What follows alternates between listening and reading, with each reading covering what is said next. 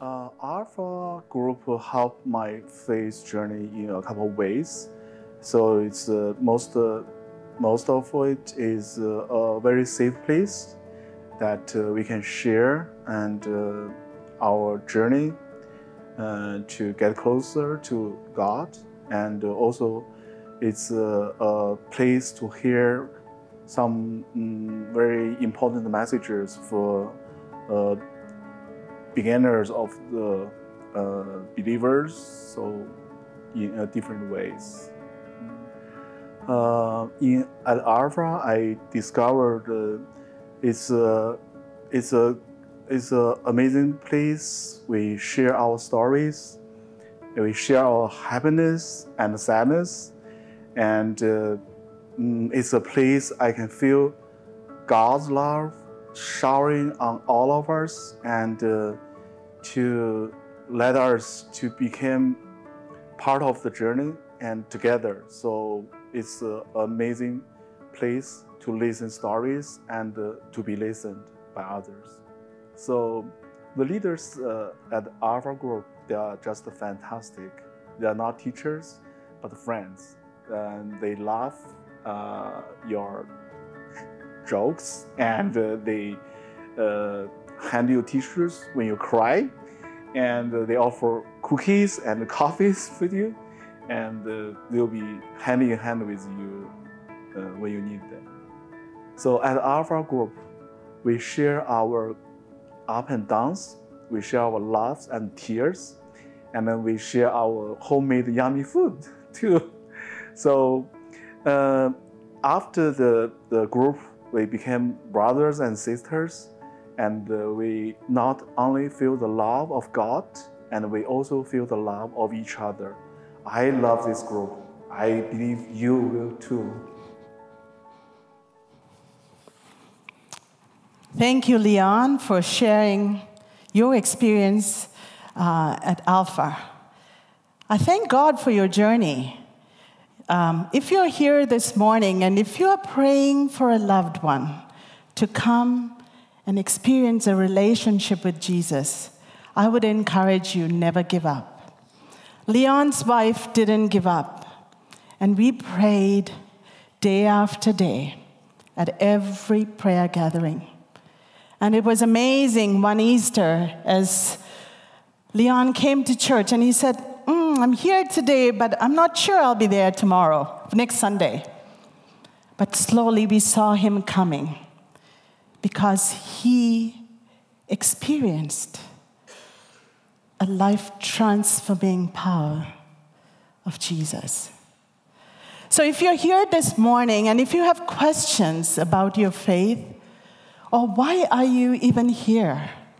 What's your purpose? What's the meaning in life?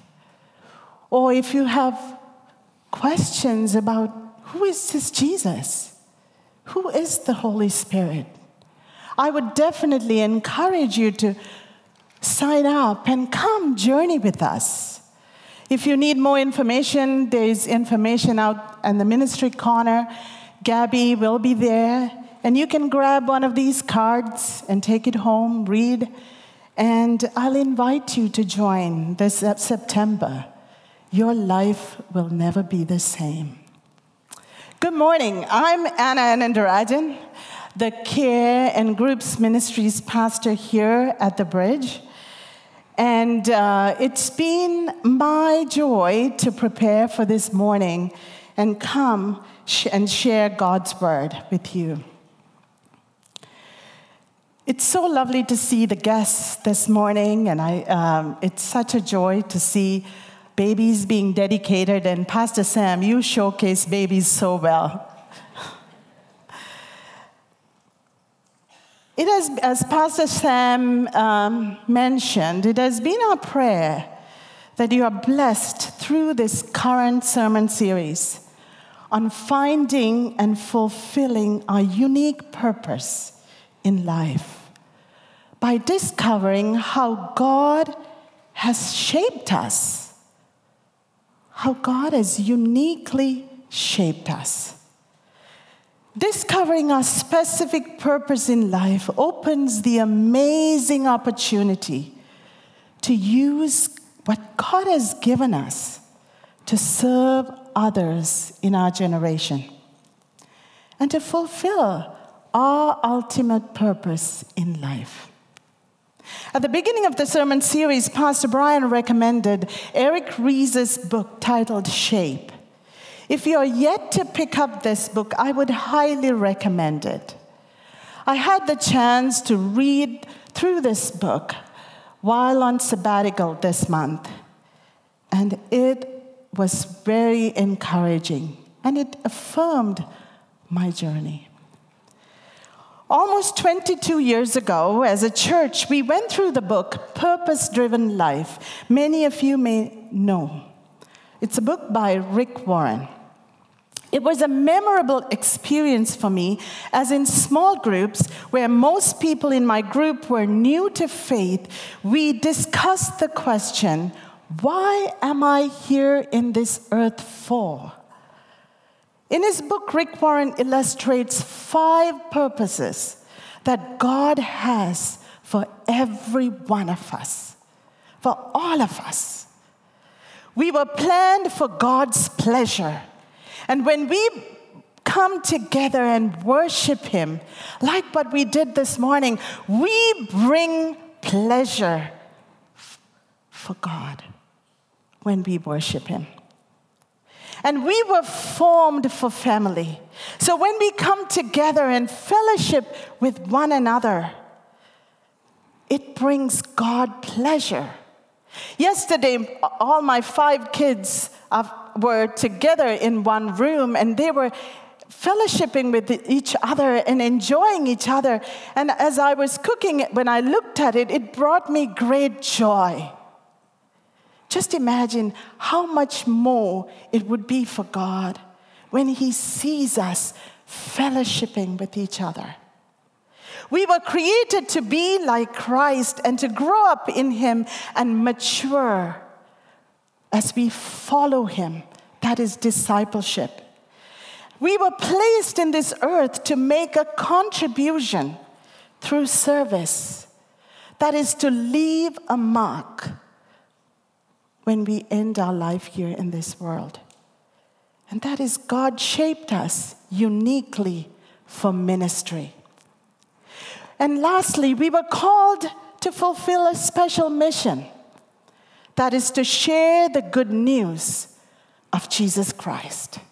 So we were called to worship, fellowship, for discipleship, ministry, and mission. At the end of the book, one of the questions that challenged me to reflect long and hard was the question what will be the contribution of my life? What is the mark that I am going to leave on behalf of Jesus at the end of my life? The shape concept that we are going through this summer sermon series helps us answer the question and helps us to identify as to how each of us are equipped to make a contribution in this world. As we have seen, the shape points to five characteristics. I'm just going to quickly recap as to how God has shaped us for ministry. That is, God has blessed us with spiritual gifts. He has given each of us special passions. And then He has blessed us with abilities, talents when we were born. And P, the personality the special way God has wired each of us to navigate life and fulfill our unique purpose in God's kingdom. So, when today we look at how God has shaped us with unique experiences to make a contribution in this life, that is, those parts of our past, both positive and painful which God intends to use in great ways. I so appreciated uh, Dilshan and Rachel and the worship team leading us in the song, The Battle Belongs to God. Whatever battle that you are fighting today is your story of victory. And that's your story to tell because God is in it with us. Going back, reflecting on the question, what would be the contribution of my life during a time of my life when I had gone through a significant loss, several disappointments, heartache, and feeling hurt, helpless, rejected, and feeling overwhelmed with emotions was hard. And all I wanted to do at that time was to hide from people and pretend that everything was okay. I'm sure some of you may be able to relate to that now. And God helped me over a seven year period through counseling and attending support groups like grief care and emotional healing, Life's Healing Choices, to unpack some of the significant life experiences. In some ways, to identify the roadblocks that were hindering me from recognizing God's plan and God's work in my life. And to recognize the issues that caused me to feel stuck or caused me to run away from serving God or caused me to run away from anything that God wanted me to do. During this time, I remember very clearly I went through seasons of learning to surrender everything to God so that God can help me to get unstuck from the experiences that held me back from wholeheartedly serving Him. This meant surrendering relationships, my career, children, finances, dreams, desires, my longings, pain, regret, worry, shame, all of that. I had to learn to surrender. And it was necessary first step towards experiencing freedom and becoming the person God had intended for me in fulfilling his purpose for my life. That is to call me for ministry. This act of surrender is part of my daily routine now so that I can live a life unoffended. Andrew Murray, one of the gifted South African church leaders and writers of the 19th century, writes The absolute surrender of everything into his hands is necessary.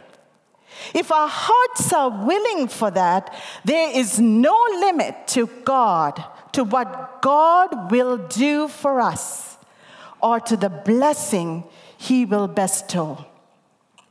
Now, when I look back, I can certainly see how our life experiences uniquely shape us, and they are a piece of the puzzle that makes up our profile that God uses to prepare us for serving God. And God definitely helps us to gain perspective in it if we would only turn our attention to Him. Friends, there is purpose in your past. There is purpose in your past. All of us have experiences. Some are good, some are painful and sad. I want you to realize that all these experiences have shaped who you are today, whether you like it or not. What God longs to do is to use all of your experiences, both good and bad, to help you grow spiritually and mold you into the likeness of Jesus and shape you for the unique purpose He has in your life. God doesn't even want any one of your experiences to be wasted. So the ball is on our court we need to decide whether will we wallow in self-pity over what has happened or rise victoriously and let God use what has happened to us to minister to others. Will we question his love and doubt his plan for our life? Or will we trust in his sovereignty and rely on His faithfulness? Will we use our circumstances as an excuse for not serving? Or will we step out in faith, relying on His grace, His power, and the victory that He gives us? The choice is ours. What will we do? This morning, I'd like to invite you to follow along with me as I share a summarized version of one of the longest encounters with Jesus and any one other individual, as described in the Gospel of John. In John chapter 4, verses 4 to 30 and 39 to 40. I would encourage you to read it, the encounter at home when you get home. But for time's sake, I'm going to read, I'm, only, I'm unable to read the whole story, but I'm going to summarize it. The story of the Samaritan woman begins as Jesus is in the Judean countryside with his disciples. The passage tells us that Jesus had to pass through Samaria as he was going from Judea to Galilee. This in and of itself is uncommon for Jews to do, as they hated Samaritans.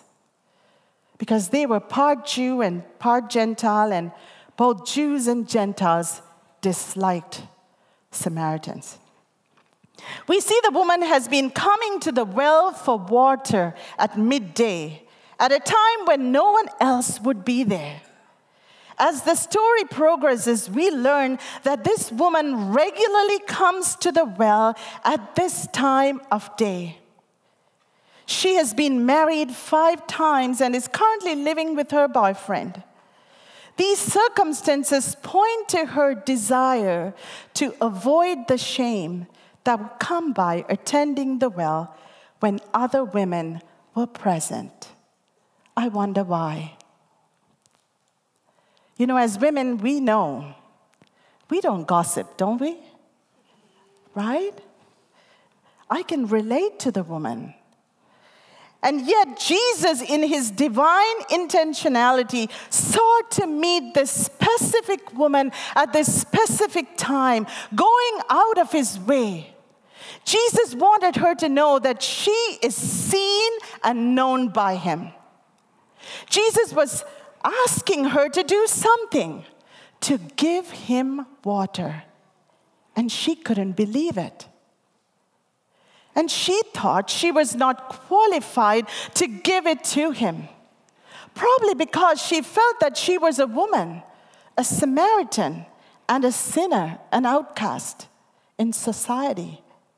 Because of the culture and her background and gender, this woman was shocked that Jesus, as a man and Jew, was even speaking to her. Even though she was reluctant to give him the water, Jesus said to her, Whoever drinks of this water will thirst again. But whoever drinks of the water that I shall give him will never thirst. But the water that I shall give him will become in him a fountain of water springing up into everlasting life. Something happens during the conversation. between the woman and Jesus. And her eyes are opened. She, Jesus tells her about her life. And Jesus also revealed to her that he was the long awaited Messiah. The Samaritan woman, shunned by society, would be the first to know Jesus' well kept secret that he was the long awaited Messiah. The Samaritan woman's response is very profound. She didn't let nothing affected, affect her. Rather, she focused on the experience she has had with Jesus. And she ran back to her community to share the good news with the very same people who shunned her, shamed her, and as a result caused her to lead a secluded life. We read, the woman then left her water pot, went her way into the city, and said to the men, Come, see a man who told me all things uh, that I ever did. Could this be the Christ? Then they went out of the city and came to him. And many of the Samaritans of that city believed in him because of the word of the woman who testified. When she said, He told me all that I ever did. One of the biggest untold lessons from the Samaritan woman is that she allowed God to use her despite her background, gender, and ethnicity, what people thought of her, and how people looked at her. All she did was share her testimony, her experience with the Messiah. And God used her in a mighty way to bring salvation to the whole city. It must have taken her boldness and courage to stand in a town where she was shamed, despised, and an outcast and share the gospel. But she was a changed woman. This wasn't about her anymore, or, but about people's souls being saved. And that's what mattered. Drawing from the story of the Samaritan woman, I believe that God wants to use all of us to do great exploits in his kingdom. God wants to use all of us. We need to understand that God calls us first, then He qualifies us for His work. God takes all of our life experiences, whether positive or painful, intentional or accidental, caused by us or by others, to shape each of us for his calling in our life. The Apostle Paul writes, We know that in all things God works for the good of those who love him, who have been called according to his purpose. You don't have to know it all to do what God calls you to do. He'll equip you with the knowledge to act. The Samaritan woman boldly shared the gospel because she understood that this assignment was bigger than her, her fear or her feelings. The priority was lives being saved by Jesus Christ. The Samaritan woman wasn't a woman who fasted, quoted scriptures, or prayed for hours.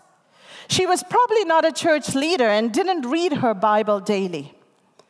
But she didn't let her lack of spiritual qualifications stop her from sharing the good news. She shared her testimony. That's all she did. And God did the rest. God is the one who worked on people's lives. It's so important to know that it's not people who've called you to do God's work, but God Himself who qualifies the called. So many of us are caught in a comparison trap. We compare ourselves with others in our church or the ones we see online who seem to have it all together and feel that we are not qualified to serve. God is not expecting us to be perfect, but He wants us to know who we are in Him so that we can fight the lies that the enemy may bring our way and let God's truth lead and guide us as His children. Remember, we are God's masterpiece, anointed, appointed, and called, and set apart and gifted by the Holy Spirit. Is God calling you to do something today? What I know for sure is God equips us when we obey Him. All God is looking for is willing hearts to serve Him. Each of us have been shaped through our unique experiences. One of the highlights of being in ministry is to see lives being transformed right in front of us. And, and then those who have been impacted by Jesus step up and serve others. At this time, I'm going to call Jan Falau, one of our co leads for Alpha Faith Group, to come and share her story as to how God is shaping her. Welcome, Jan. Thanks, Anna. Life doesn't always happen as we imagine it would. Some of you know that Thanksgiving weekend of 2018, my husband Bobby was diagnosed with cancer, and five weeks later, he passed away. I started journaling on the day of his diagnosis because I wanted to remember everything that I was thinking and feeling. So I'm just going to read you little bits from my journal. October 7th, the doctor told us that it was probable Bobby had brain cancer. We were shocked, stunned, it felt surreal. It felt like we were on a TV show living out someone else's life. October 9th, Yesterday, Bob had a CT scan of his whole body. It looks like the cancer started in the lung. The girls and I are praying for a miracle. Although I cry tons now, I sense the power of prayer holding me up, giving me strength and peace. I want to be hopeful for the future and yet realistic. Haven't figured out this one yet. October 18. I feel that if he were to pass away, he loses being with us on earth but he wins as he'll be with you, God. I feel that I will be in a lose lose situation. If Bob were to pass away, I would lose my best friend and partner, nothing to gain. November 14, I then saw his breathing and it was the end. When he breathed his last, I knew that he wasn't there anymore, but in your presence without pain. That's the end of the journal. Uh, looking back, one huge lesson for me was learning to choose to see God in the midst of it all. When I chose to see Him, I saw and felt God's faithfulness, love, and care so clearly, like through friends and family, uh, through the gift of hospital parking passes, a thermos of my friend's chai that was a comfort in the hospital, help with the girls, and this unexplainable peace through it all. Um, being thankful was one thing that pulled me through, and it still does. After Bobby passed away, there was the grief, the pain, and the sadness, and they still come and go at times. But I also thought, okay, God, what do you want me to do with this, this experience? I'm still discovering the answer as time goes on. I've wondered before are all my different experiences and training shaping me for the one thing that I was meant to do. I'm learning more now that maybe the shaping part is the plan and not so much the one thing meant to do part, but that the doing part is what comes out of the shaping. Many years ago, I was involved in overseas missions work and thought that I would be doing that for the rest of my life. When that didn't happen, I felt like I'd failed. I remember my dad saying to me, It's not so much about where you serve, but about being faithful wherever you are. Another lesson for me, besides choosing to see God, was learning to choose to serve again. My three daughters and I started coming to the bridge in October 2019. We came not knowing many people here. Recently, the girls and I have talked about how neat it has been to experience feeling more at home at church through serving. It has also been a journey of discovering where to serve and that it's okay to start in one thing and end up in another, and that it could just be for a season.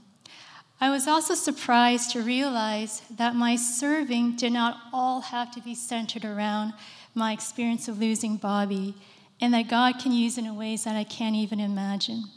I'm thankful right now to be involved with Alpha and have really enjoyed uh, the experience of being with others who are discovering or rediscovering more of who Jesus is in the life that God has meant for us. I first heard about Alpha many years ago, and it piqued my interest, but I didn't do anything about it then. And uh, I remember Anna mentioning Alpha a year or so ago, and I was thinking, no, that is not for me. But it's really neat the way a year or so later, um, God has put that back in my heart. And um, okay, here's a mini plug for Alpha. If any of you are wondering who Jesus is, or would like to take the step toward reconnecting with Him or rediscovering Him, as Anna mentioned, there's a new Alpha group starting at the end of September. Okay, that's the end of the plug. Um, I don't know the bigger picture reason for why Bobby died and for why my girls and I went through that, but I know that God is faithful. He can bring something good out of our difficult experiences. And we may not even be aware of the good that has come, but we can choose to somehow bless others through what we've gone through. I can sometimes feel quite self conscious and insecure in serving. Um, I need to remind myself that it's not about me, it's about God, who He is, and what He can do. Um, thank you. Thank you, Jennifer. Appreciate that. It's amazing when we say never, that might be the very thing that God is leading you to. So, uh, I so appreciate Jan for being willing and open for the journey. After her grief, she did grief care, and then she led grief care. And through it, we discovered her passion for Jesus, and then moved to Alpha. So when you step out in faith, God would lead you the way as we discover the journey together. As I conclude this message, I want to leave you with the following biblical truths that God predetermined our days because He is sovereign. And God is fully aware of what is happening in our lives, and nothing escapes His notice because He is all knowing. God cares so much about us. He loves us, and He constantly thinks about us. And God always works on our behalf, not against us. He's good and He is wise if we would trust Him. God doesn't remove trouble from our lives, but is with us through it, giving us all we need to rise above victoriously because He's the provider. God holds on to us and is with us no matter what happens in our lives. Nothing can separate us from Him. So we can trust Him fully. Let nothing hold you back from stepping out in faith to surrender our experiences to God and ask Him to use you fully. So I'm going to ask each of you if you're able to stand. And we are going to pray this prayer as before Dilshan leads us in worship. Let's pray together. Heavenly Father, I acknowledge you that you are worthy of all honor, glory, and praise. Father God, we surrender ourselves completely to you and everything that we have been through. You are always faithful, and you extend your grace to each of us constantly, even when we don't realize it. Father God, we claim your promise of forgiveness and cleansing in its fullness. Lord, may you use each of us for your glory. In faith, we receive the victory today that you may have already put in place for us. We do this in the name of Jesus Christ, our Lord and Savior. Amen. Amen. Thank you. May God bless you.